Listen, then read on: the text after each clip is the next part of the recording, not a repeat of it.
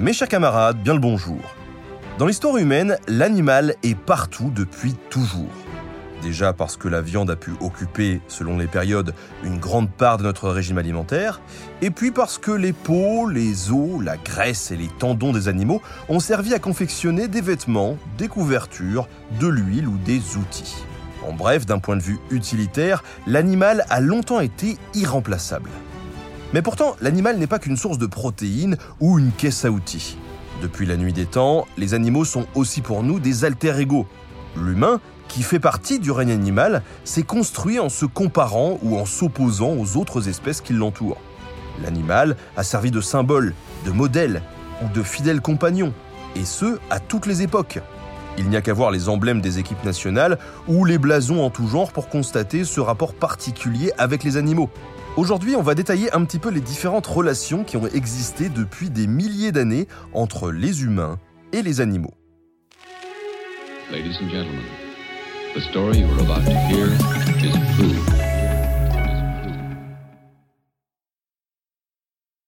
On l'a dit, la relation la plus évidente avec les animaux est qu'il s'agit d'une ressource dans laquelle on va puiser. Et ça correspond justement aux plus anciennes traces archéologiques. À Caour, juste à côté d'Abbeville dans la Somme, L'INRAP, l'Institut national de recherche archéologique préventive, fouille depuis 2005 un site de boucherie qui date de l'Éhémien, une période préhistorique plus tempérée entre deux glaciations. Il y a entre 130 et 115 000 ans. À l'époque, en Europe, pas d'Homo sapiens. Le continent est peuplé par nos cousins néandertaliens. Quelques-uns d'entre eux se sont donc installés au bord d'un ruisseau et ont ramené les animaux qu'ils avaient tués pour les découper et les consommer. Les archéologues ont ainsi constaté la présence d'ossements de cerfs, de daims, de chevreuils, d'aurochs ou de rhinocéros. Ces deux derniers étant des animaux particulièrement massifs et lourds à transporter, ils ont été débités sur le lieu d'abattage et les néandertaliens ont ensuite transporté les parties les plus nutritives jusqu'à leur campement. Les os portent d'ailleurs des traces de découpe avec des outils en silex. Ce site témoigne des pratiques de chasse aux périodes très anciennes et montre bien comment les humains envisageaient les animaux. Car quand un animal est tué, on utilise toutes les parties de la carcasse. Si notre espèce Homo sapiens continue bien entendu d'exploiter les animaux pour sa nourriture et ses outils aux périodes postérieures, elle inaugure aussi des relations encore plus complexes avec les animaux. À partir du Paléolithique supérieur, c'est-à-dire depuis 40 000 ans, les sapiens semblent connaître un développement social et cognitif sans précédent.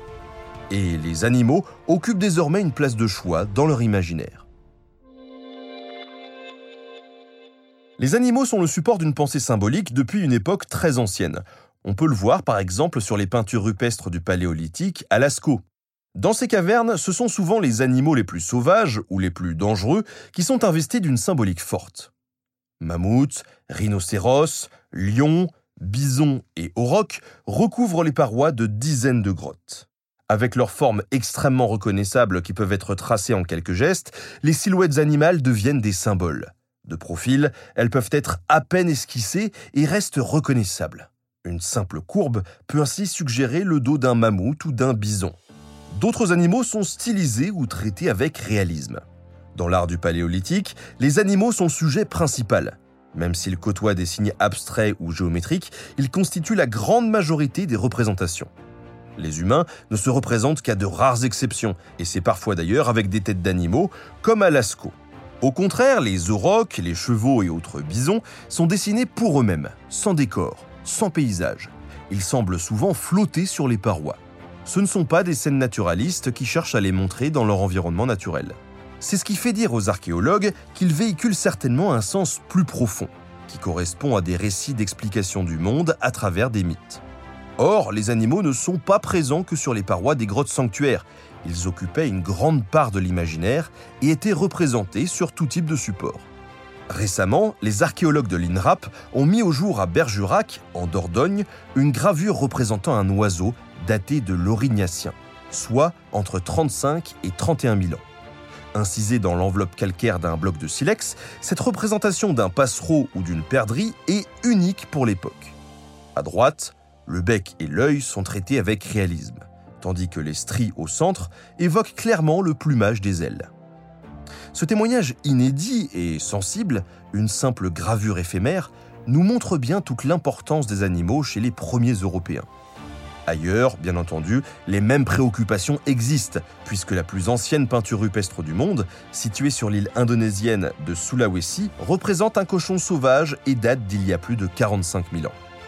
Bien plus tard, le premier temple que l'humanité a bâti, il y a 11 500 ans sur la colline de Göbekli Tepe, en Turquie, est lui aussi couvert de représentations animales. Des vautours, des serpents, des félins. Dès les origines et sur tous les continents, Sapiens a des animaux plein la tête. Le grand processus de domestication de la nature, qui débute il y a environ 10 000 ans au Proche-Orient, le néolithique, bouleverse les relations entre humains et animaux. La domestication va carrément transformer physiquement les animaux. Les sélections et les croisements successifs opérés par les éleveurs aboutissent à une modification génétique au gré des générations. On obtient ainsi des animaux différents, plus dociles ou plus endurants selon les besoins. Les humains côtoient désormais leurs bêtes au quotidien, les animaux restent bien sûr présents dans l'imaginaire, mais ils changent probablement de signification. Parmi les animaux domestiqués, ce sont les bœufs, les moutons et les chèvres qui sont le plus représentés et qui fournissent l'essentiel de l'alimentation carnée. Bien qu'ils aient perdu un peu en taille par rapport à leur ancêtre, le les bovins restent très imposants et leurs longues cornes sont un danger permanent. Les taureaux et leurs cornes sont omniprésents au néolithique. C'est le cas par exemple au cœur des maisons du site de Satal Oyuk en Turquie au 7e siècle avant notre ère. Certaines demeures sont ornées de crânes de bovins sculptés. En Europe, la diffusion des animaux domestiqués depuis le Proche-Orient et l'arrivée de nouvelles populations transforment aussi l'imaginaire. Le taureau devient par exemple un symbole important chez les premiers paysans néolithiques.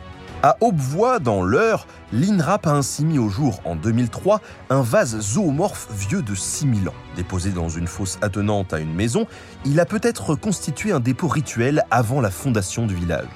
Très bien conservé, ce vase est l'expression d'une relation de proximité entre l'humain et cet animal. À cette époque, les bovins ne sont plus représentés en majesté sur les parois des grottes, mais dans les objets du quotidien. Le bétail est devenu une véritable richesse, éventuellement échangé pour nouer des alliances. Et ce vase déposé lui confère peut-être aussi une fonction protectrice. Les archéologues ont davantage de vestiges à se mettre sous la dent pour la période de l'Antiquité. On constate alors que les animaux sont représentés sur des supports plus variés. À Naves, en Corrèze, en 2004, les archéologues de l'INRAP ont par exemple découvert les restes de plusieurs carnix, des trompettes de guerre gauloises, déposées sous forme de fragments dans une fosse. L'une d'entre elles était toutefois complète et a pu être remontée par les archéologues. Elle montre une tête de sanglier finement ouvragée avec de grandes oreilles, trônant à plus d'un mètre quatre-vingts de l'embouchure. Cet instrument de musique du IIIe siècle avant notre ère illustre cette fois-ci un rôle décoratif assez évident puisque la bouche du carnix fait penser à la bouche d'un animal. Par ailleurs, le son qui a pu être reconstitué grâce à la fabrication d'une réplique à l'identique évoque lui aussi le cri d'un animal. Ce motif a pu également prendre un caractère identitaire dans le monde celte.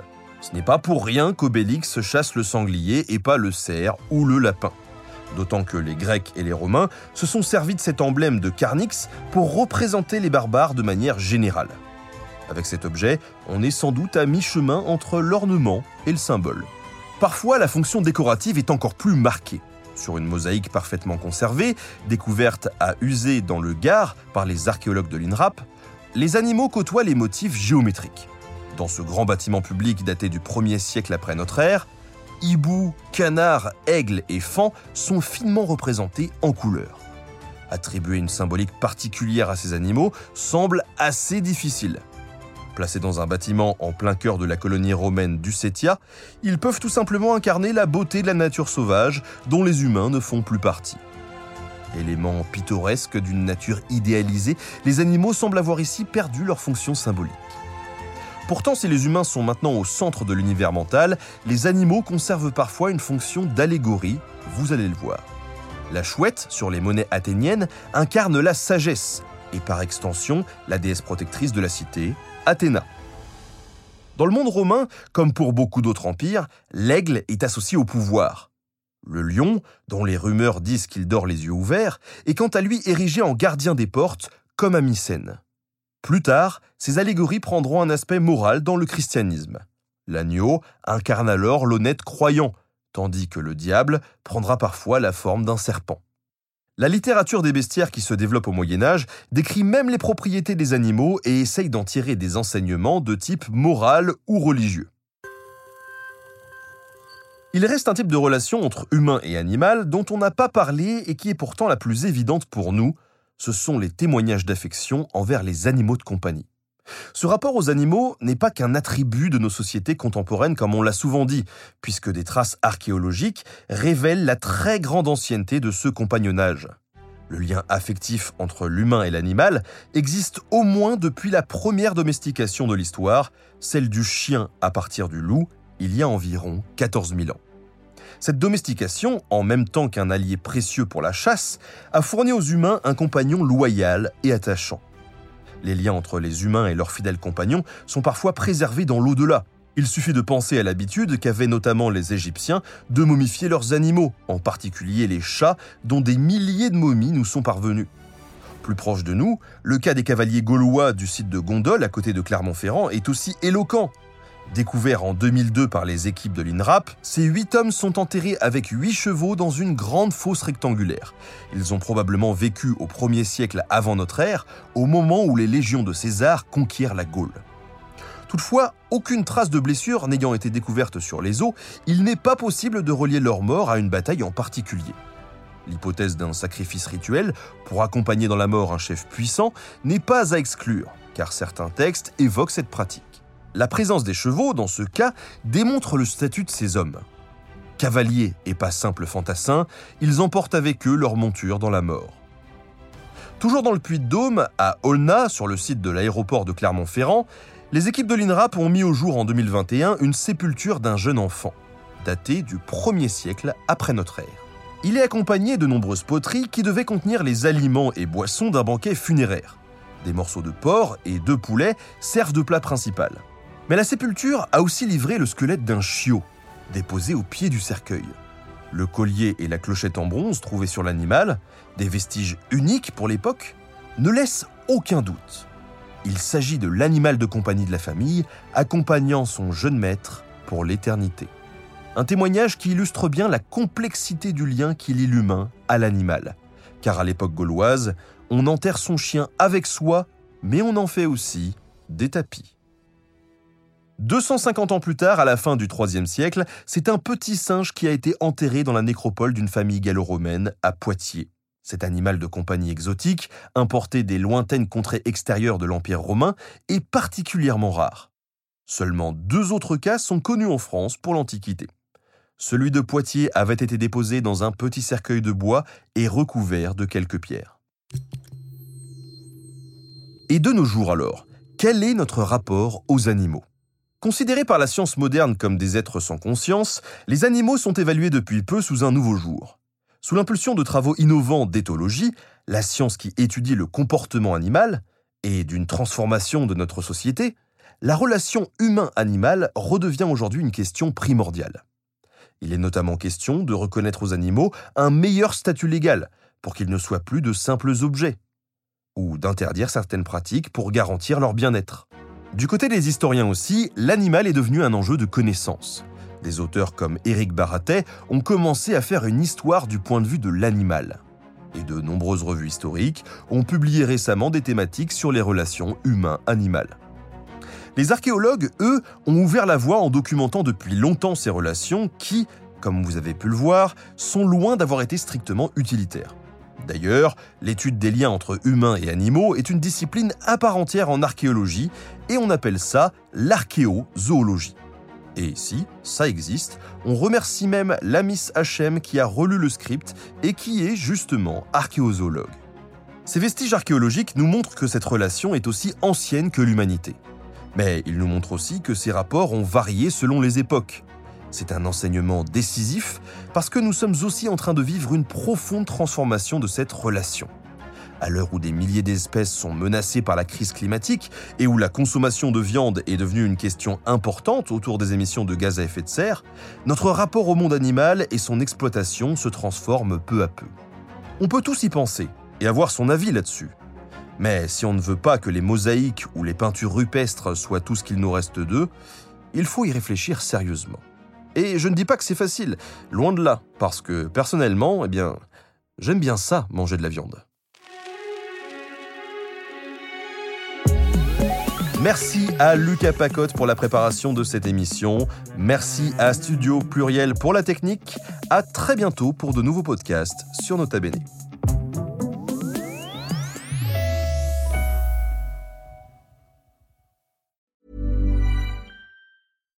Hi, I'm Daniel, founder of Pretty Litter. Cats and cat owners deserve better than any old fashioned litter. That's why I teamed up with scientists and veterinarians to create Pretty Litter. Its innovative crystal formula has superior odor control and weighs up to 80% less than clay litter. Pretty Litter even monitors health by changing colors to help detect early signs of potential illness. It's the world's smartest kitty litter. Go to prettylitter.com and use code ACAST for 20% off your first order and a free cat toy. Terms and conditions apply. See site for details.